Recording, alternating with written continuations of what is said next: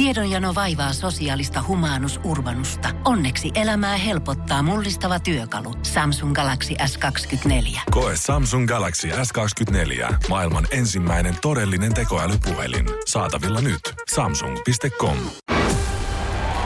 Suomi Rockin legendat. Juise Leskinen slam yhtyeen taival kesti lopulta vuodesta 1977 vuoteen 1981 ja kattoi tuona neljän vuoden ajanjaksona viisi albumia. Bändin viimeiseksi albumiksi jäi lopulta vuonna 1981 julkaistu Ajan henki, joka on nimensä mukaisesti varsin kantaa ottava albumi. Levyn kansitaiteena nähdään suomalaisen byrokratian määrään viitaten lomake, jonka pintaan on täytetty levyn tekijätiedot. Juise oli koko uransa ajan kantaa ottava kirjoittaja ja ajan henki-albumin kappaleissa liikutaan vahvasti suomalaisen byrokratian ja muiden maailmaa vaivanneiden kurjuuksien keskellä. Muun muassa sen nimikokappaleen teksti Valtio on huolissaan byrokratian voimakkaasta kasvusta. Tilannetta pohtimaan on asetettu komitea. Kertoo jotain levyn teemoituksesta. Se kaikkein tunnetuin näistä kantauttavista ralleista lienee kuitenkin myrkytyksen oireet. Teksti kertoo luonnon tuhoutumisesta ydinonnettomuuden jälkeen ja siinä lauletaan Kuule, istuta vielä se omenapuu, vaikka tuli jo tukkaasi nuolee.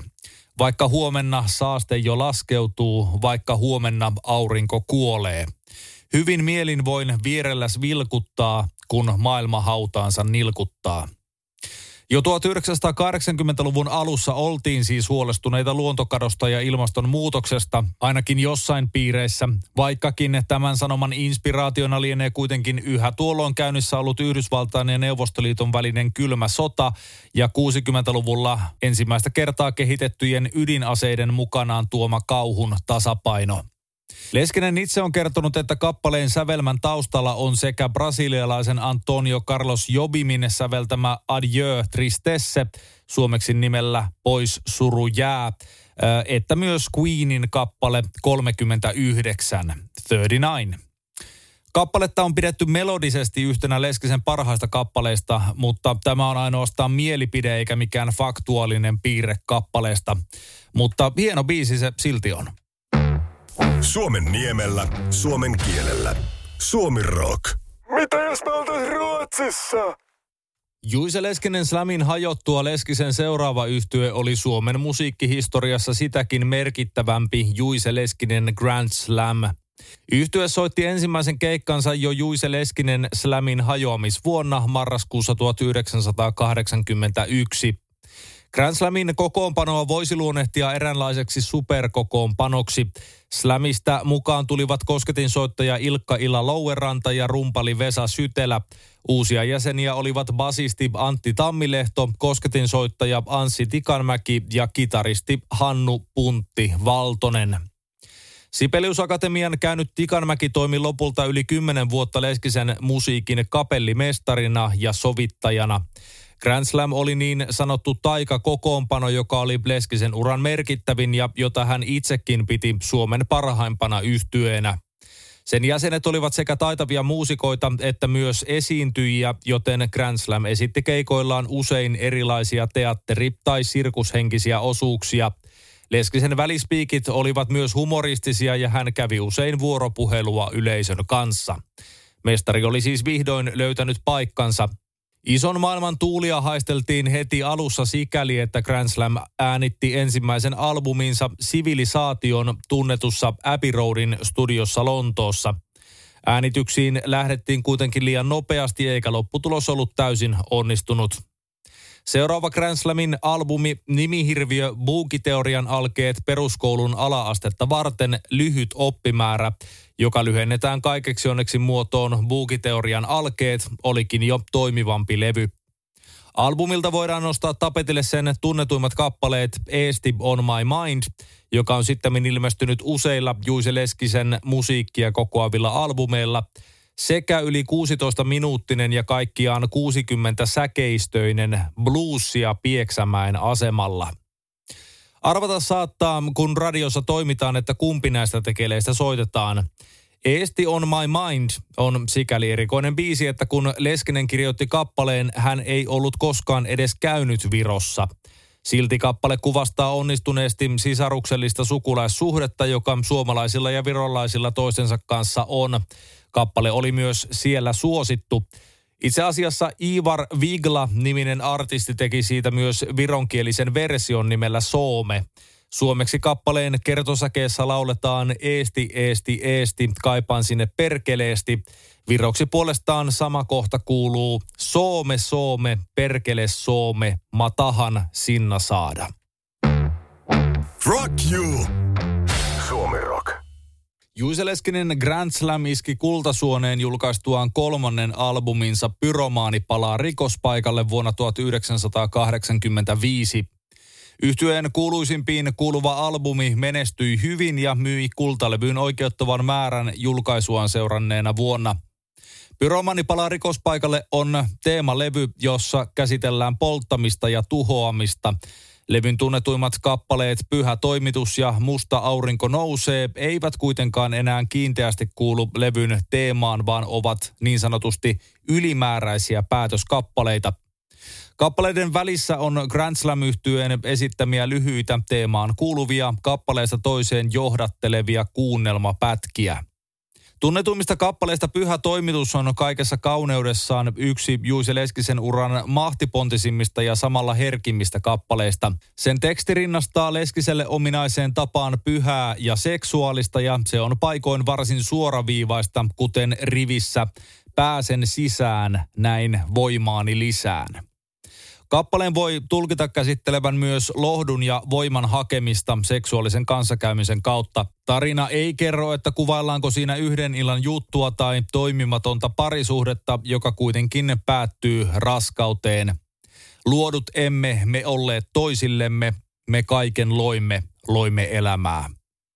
Kappale julkaistiin Juise Leskinen Grand Slamin nimellä ensin singlenä, jonka B-puolella julkaistiin Inferno-niminen kappale ja sitten albumilla Pyromaani palaa rikospaikalle. Sitä ennen Juise ei ollut julkaissut uutta materiaalia puoleentoista vuoteen. Grand Slam kasattiin uudestaan pyhän toimituksen levyttämistä varten ja kappale käsitteleekin Juise Leskisen mukaan yhtä paljon sitä naista kuin bändiäkin. Hän on myös kertonut, että kappale on itse asiassa yksi Chopinin etydi väärinpäin. Suomen suosituinta musiikkia. Kuuntele. Juise Leskinen Grand Slamin vuoden 1985 albumi Pyromaani palaa rikospaikalle on jo nimensä puolesta taattua Leskistä, sillä sen otsikko sisältää sanaleikin, joihin Leskinen oli tykästynyt. Nimen voi tulkita kertovan siitä, kuinka rikollisen teon suorittanut tulella leikkiä tulee takaisin rikospaikalleen tai kuinka tuli otti vallan ja vei pyromaanin teon hetkellä mennessään. Leskisen tuotanto on täynnä samankaltaisia monimerkityksellisyyksiä, mikä kertoo omalta osaltaan Suomen historian merkittävimpiin kuuluvan lyyrikon kynän terävyydestä – Samalla sanoilla leikittelevällä tyylillä voi tulkita kulkevan myös levyn viimeisen ja tunnetuimman kappaleen Musta aurinko nousee. Kappaleen kertosakeessa lauletaan ja jonakin aamuna ennen sarastusta huomaat, että musta aurinko nousee. Musta aurinko nousee voi kuuntelijan mielessä viitata väriltään mustaan aurinkoon tai puhekieliseen ilmaukseen minusta tai minun mielestäni Toisaalta musiikissa on selkeä tauko sanojen musta ja aurinko välillä ja aurinko nousee, lauletaan ja säästetään aivan eri tyylillä, nimenomaan kirkkaana ja lämpimänä kuin edelliset sanat. Kappale on muutenkin monitulkintainen ja runollinen laulu. Sanoitusten on tulkittu kertovan rakkauden ja läheisyyden kaipuusta sekä siitä, miten elämän raadollisuus vyöryy kertojan ylivieden voimat – Maailma on julma, kun toiset tappaa toisiaan ja loiset tappaa loisiaan. Rakkaus kuitenkin pelastaa ja parantaa. Mustan auringon nousemisen voi tulkita kuvastavan myös masennusta ja värien katoamista maailmasta. Juisella oli mielenterveydellisistä ongelmista omakohtaista kokemusta, sillä hän haki Antti Heikkisen Juise elämäkerran Risainen elämä mukaan vuonna 1974 vapautuksen armeijasta masennuksen vuoksi. Masennus ei johtunut Leskisen mukaan vääristä elämäntavoista, vaan siitä, että maailman ahdistavuus teki pahaa.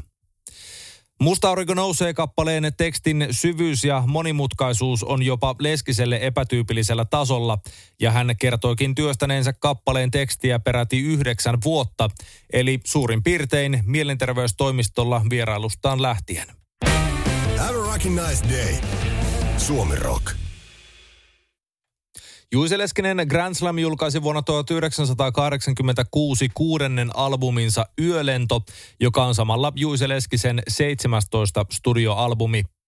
Yhtyeen kohdalla voidaan siinäkin mielessä puhua valtavasta merkityksestä suomalaiselle musiikille, että levyn julkaisi vuonna 1986 Megamania Grand Slam yhtyeen omalla GS-alamerkillä.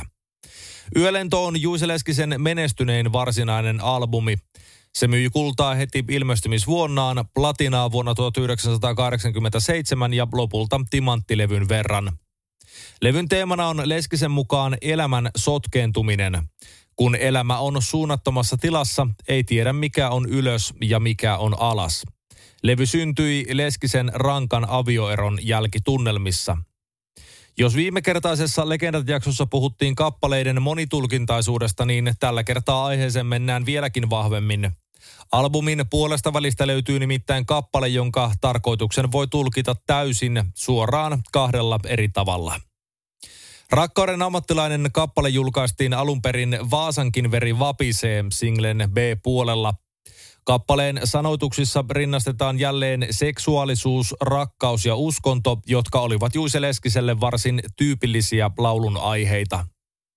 Kappaleen on tulkittu kertovan uhrautuvasta rakkaudesta ja siinä on vahvoja viittauksia Jeesukseen. Tämä ilmenee kohdista, joissa kerrotaan, miten rakkauden ammattilaisen nilkat ja ranteet naulataan. Kappale on siinä mielessä nerokkaasti kirjoitettu, että sen ei voi sanoa kertovan suoraan sen enempää prostituoidusta kuin Jeesuksestakaan.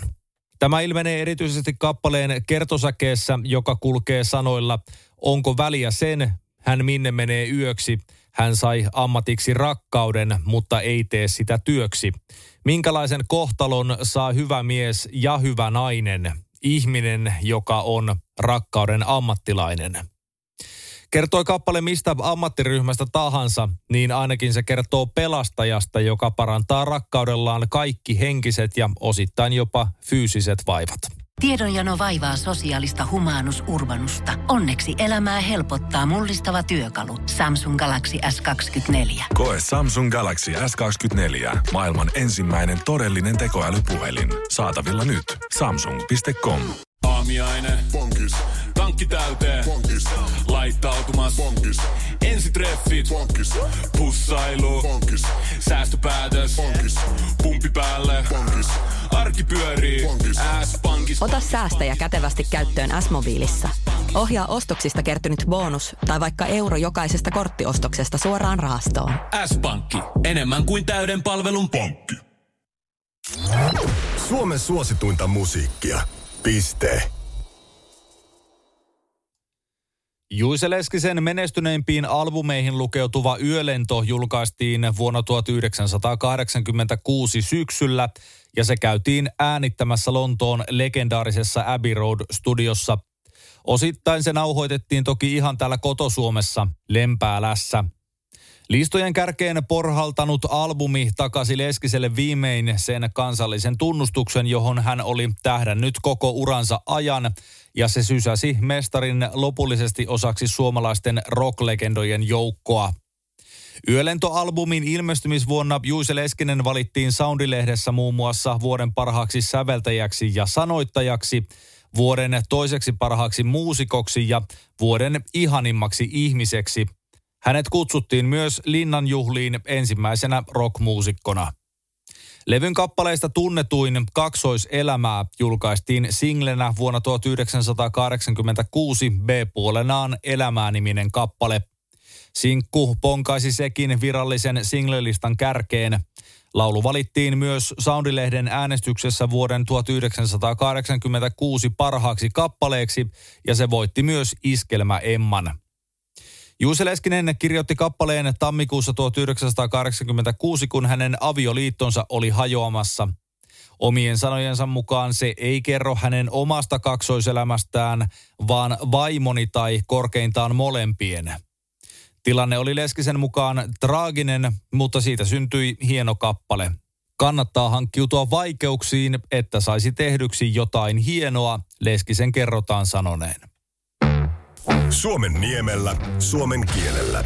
Suomi Rock. Mitä jos me oltais Ruotsissa? Juise Leskisen ja Grand Slamin erinomaisesti menestyneellä yölentoalbumilla on hittejä toisensa perään.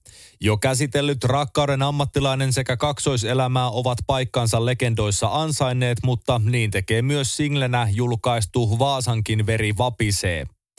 Syy siihen on lopulta se, että kappale on hämmentävän ajankohtainen sekä kantaa ottava ja sitä voisi kutsua jopa eräänlaiseksi trollibiisiksi. Tai ainakin siinä nostetaan tikun nokkaan miehinen alfa-uros uho, joka saattaa toksisuudessaan rikkoa jopa ihmissuhteita.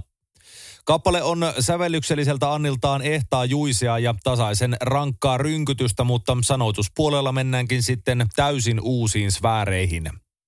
Lähtökohta kappaleelle on vaasalainen eli pohjanmaalainen uho sekä rasismi ja sen kritisoiminen.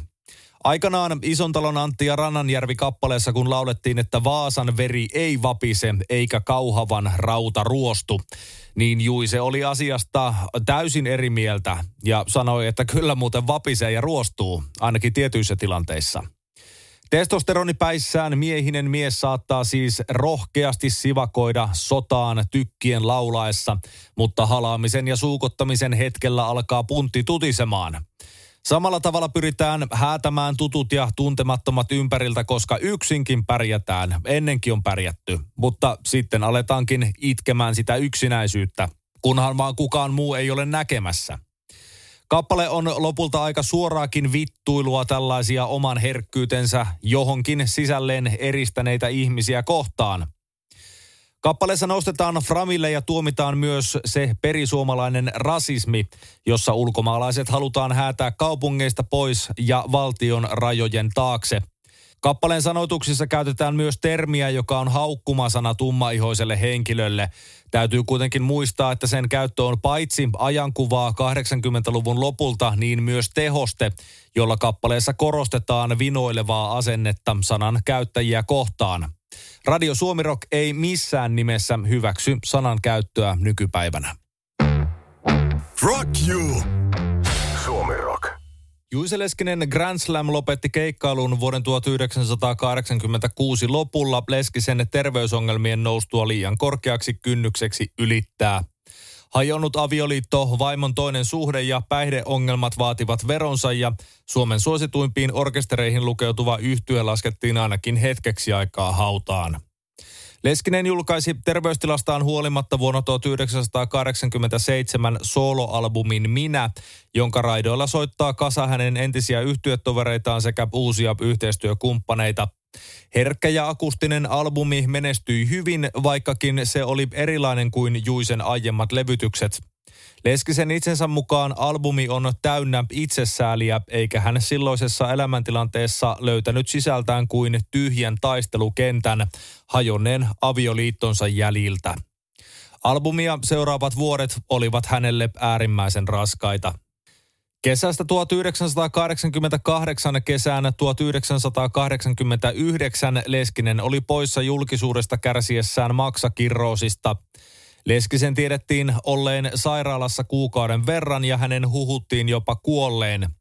Huhut loppuivat vasta kun Leskinen esiintyi televisiossa. Ollessaan toipilaana keväällä 1989 Leskinen kirjoitti materiaalia uudelle akustisvoittoiselle levylle Sinä, joka ilmestyi hänen 40-vuotispäivänään 19. helmikuuta 1990. Leskinen on kertonut, että hänen silloinen naisystävänsä Anni oli melkein jokaisen levyn kappaleen lähde tai alkujuuri. Vuonna 1990 Leskistä syytettiin aiheettomasti huumausainen rikoksesta. Eräs vangittuna ollut huumekauppias kertoi poliisille myyneensä huumeita muun muassa Leskiselle ja lausunnon pohjalta tätä vastaan nostettiin syyte. Syyte hylättiin raastuvan oikeudessa 22. marraskuuta 1990 ja ilmiantaja apureineen tuomittiin perättömästä ilmiannosta yli vuoden ehdottomiin vankeusrangaistuksiin. Leskinen puolestaan nosti syytteen valtiota vastaan ja vaati korvauksia muun muassa aiheettomasta pidätyksestä, vapauden riistosta ja henkisestä kärsimyksestä. Helsingin hovioikeus määräsi elokuussa 1995 valtion maksamaan korvauksia Leskiselle 39 750 markkaa, joka kääntyy euroissa noin 6 tuhanteen, josta inflaatiokin on toki syönyt jo suuren osan. Oikeudenkäyntiprosessi oli Leskiselle raskas ja haittasi hänen työtään pitkään. Myöhemmin hän saattoi kuitenkin todeta, Tärkeitä vuosia kehittymiseni kannalta ovat 1988 eli maksakirroosi ja 1990 eli joutava oikeudenkäynti. Noina vuosina pääsin itseni kanssa tasapainoon ja valtion niskan päälle. Vuonna 1991 Leskinen kokosi jälleen Grand Slamin uudelleen ja yhtyeen seuraava albumi Taivaan kappaleita oli jälleen menestys. Menestysalbumi vaati menestysbiisin ja sellaisena voidaan nähdä levyn päätösraita norjalainen villapaita. Suomen suosituinta musiikkia. Kuuntele. Juise Leskinen eli musiikillisesti hieman hiljaisempaa eloa taivaan kappaleiden jälkeen. Grand Slamin paluu jäi tuolloin tuon yhden albumin mittaiseksi, sillä sen jäsenillä oli niin paljon muuta tekemistä. Leskinen perusti tästä johtuen pian uuden yhtyeen nimeltään ETC, eli Etsii. Yhtye julkaisi kuitenkin ainoastaan yhden minialbumin Simsalabim Jimin, minkä jälkeen Leskinen julkaisi uudella kokoonpanolla vuonna 1993 aikuisempaan makuun sopivan lastenlevyn Haitaribussin. Vuonna 1996 ilmestyi puolestaan Leskisen seuraava täysverisempi rock-albumi Kiveä ja Sämpylää jälleen uuden kokoonpanon kanssa – Levyllä soittivat muun muassa yöyhtyön kitaristi Markku Petander, ex-Skadam-rumpali Jukka Mäntysorvari ja Eppu Normaalin kitaristi Pantse Syrjä. Levyn nimi on suora ja leikittelevä käännös englanninkielisestä termistä rock and roll ja sitä se myös on alusta loppuun. Vaikkakin Leskinen julkaisi urallaan vielä kaksikin albumia 50-vuotisjuhliensa kunniaksi vuonna 2000 roomalaisella numeraalilla L-tituleeratun albumin sekä vuoden 2002 pelimannihenkisen Vaiti aivan hiljaa levyn, niin nämä levyt eivät välttämättä kokonaisuuksina yltäneet enää kovinkaan koherentille tasolle. Varsinkin L-albumia luonnehditaan sekavaksi ja poukkoilevaksi. Siksi pidänkin kiveä ja sämpylää albumilta löytyvää hentoa ja kaunista elämää luonnehtivaa kappaletta suloista ja haikeaa Juise Leskisen jäähyväiskappaleena.